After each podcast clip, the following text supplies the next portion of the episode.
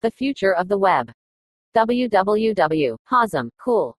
The 29th of July 2021. There was a time when the web wasn't a big part of our life as it is today. It was mostly for checking the weather, mail, news, Yahoo Answers, downloading an MP3, or playing flash games.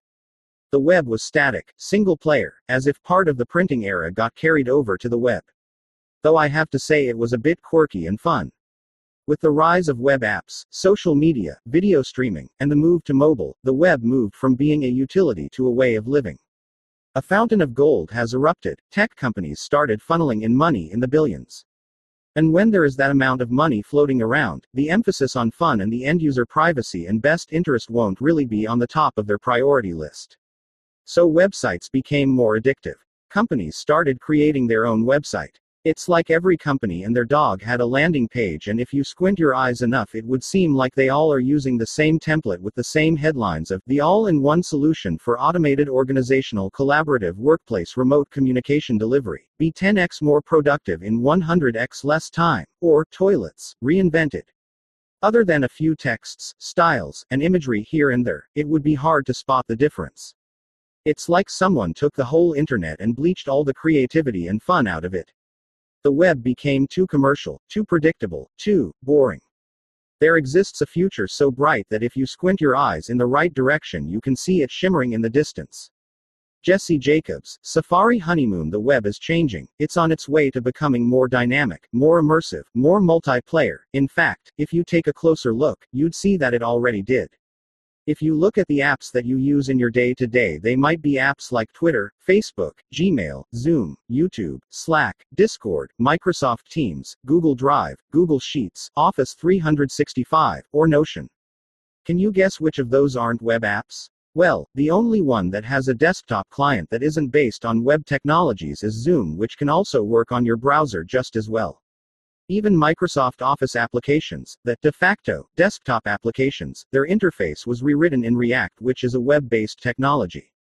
You could say, but apps like Photoshop, After Effects, Final Cut Pro, Blender, and Visual Studio are desktop applications and they're too heavy and complex to be on the web. But if you haven't noticed already, these types of apps are already moving to the web. Photoshop, Illustrator, Adobe XD right pointing arrow Figma, Framer, has one of the best ad I've ever seen for a SaaS product, Photopea, and Avocode. After Effect right pointing arrow Rive. Blender right pointing arrow Spline. Microsoft Office right pointing arrow Office 365, Google Docs, Google Slides, Google Sheets, and Notion. Skype right pointing arrow Slack, Teams, Zoom, and Discord. Visual Studio and other IDEs right pointing arrow CodeSandbox, GitHub Codespaces, glitch, Gitpod, and next, JS live. Unreal Engine, Unity right pointing arrow Three.js, Babylon, PlayCanvas, and Rogue Engine. AutoCAD, SketchUp right pointing arrow AutoCAD Web and SketchUp Web. Audacity right pointing arrow Soundation VLC Media Player right pointing arrow VLC, JS Heck, you can even run your browser on the web, has another awesome SaaS product ad.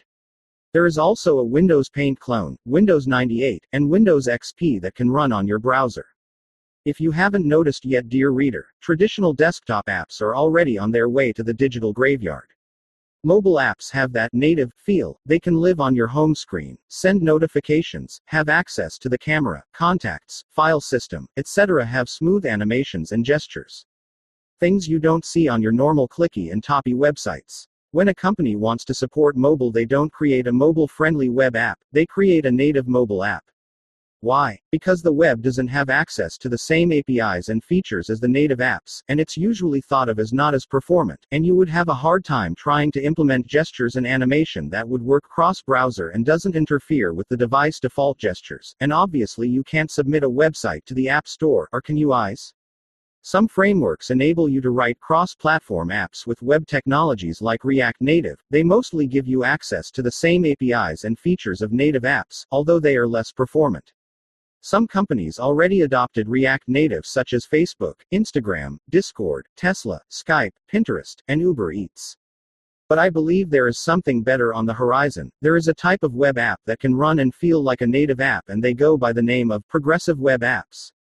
They are installable, have access to APIs such as storage, camera, notifications, etc. can be instantly updated, unlike native apps that require a build on the App Store, don't have to be submitted to an App Store, easily accessible, the power of the URL, and with libraries like Use Gestures, React Spring, and Framer Motion you can easily implement smooth animation and gestures, try out bottom sheet, multi-gestures, slideshow, and App Store like cards demos on your phone.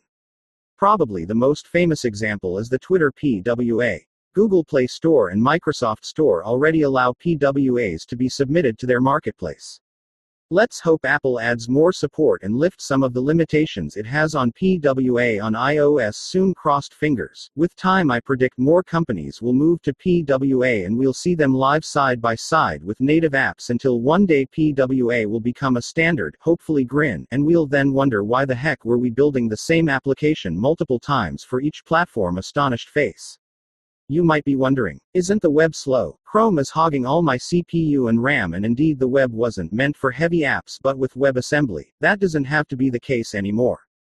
WebAssembly lets you run compiled code on the web from multiple languages such C++, Rust, Go, Java, etc. at near machine code speed. This will open the door for new types of applications on the web, such as, the web is traditionally two dimensional, that's because it was mainly for sharing documents and not for apps. But 3D has been lurking in the webs for a while and it's not just for purely aesthetic reasons. Here are some examples of 3D experiences on the web. VR and AR didn't hit mainstream yet, but they'll have their place on the web. WebXR is an API that allows to create mixed reality VR and AR experiences on the web. So now we'll be able to create experiences that can work across different headsets and not just exclusive to one. Here are some examples of WebXR experiences. Video games have always lived on consoles and PCs. The web was left off with just mini flash games, the web wasn't really ready for the video game industry at the time. But with WebAssembly, things are starting to change. Now you can port games that are written in other languages like C directly to the web. Unity announced that it will support WebAssembly, and with tools like Three.js, Babylon, PlayCanvas, and Rogue Engine, things look a bit bright for gaming on the web. Here are some examples of games running on the web. The web is the only platform that is backward compatible. Imagine creating a game that will work till the end of the internet. You can launch your game to the masses without a publisher or a game store taking 30% out of your hard earned revenue. You can run your game technically on any device, no need to port your games to different consoles and architectures. PC gaming won't be exclusive for just Windows anymore. Easily accessible, anybody can access your game through a URL, no need to download gigabytes of data to test out a game. You can instantly update your game without letting your users wait to download the latest update. You can embrace the web streaming capabilities with code splitting and lazy loading assets. The user can play and test out your game instantly, in theory. Imagine when wanting to play a game with a friend, you don't see which friend has the same console, PC as you, because most games are not cross platform, or wait for both of you to download the whole game or download the latest 10 gigabytes update. All you need to do is share a URL for your game session and you're in. The gaming barrier will be so low it will essentially be non existent. Most of the internet is monopolized by four to five companies aka FAANG, Facebook, Amazon, Apple, Netflix, and Google. They're pumping teratons of your data into their data centers. They can control what content gets put on and what doesn't in their platform. They can influence your decisions by curating which content you see and which you don't. They can show their products on top when you search for their competitors. They can take a big cut out of your revenue for placing your product in their marketplace. They can lock you in their bubble by taking your data hostage and not letting you easily export it to other applications. So a company having control over something as essential as the internet is let's say rather worrisome cold sweat smile. So what do we do? Are we doomed to follow FAANG's wishes? To that I say imagine a web where your data is truly yours. You can transfer it from one app to another. You don't need to give an application your email, password, phone number, address, social identity, or your picture just to sign up. All you need is your virtual key. Imagine the internet not run by a few obese data hungry giants but run by all of us. Imagine true anonymity. You choose what to make public and what stays private, no more middlemen. This is what decentralized apps hope to do. You might have known about them from Bitcoin, but it's way bigger than that. We are just seeing early glimpses of what it could be. And if there is one thing that will save the internet from FAANG's chokehold, it would be decentralized apps that would finally slay the tech giants. The web will never die unless we all get nuke bomb, and that is because the web is an extension of us. Unlike closed systems, the web is open and accessible from all devices, isn't run by one giant corporation, always backward compatible, there is no middleman between you and the people you want to connect to, and it's constantly evolving. There was always a dream in the developer's ecosystem of write once, run everywhere. What they didn't realize is that it was always there under their nose. The web has always been cross platform. I have a theory that all closed systems eventually die. The only thing they can do is prolong their existence. Why so?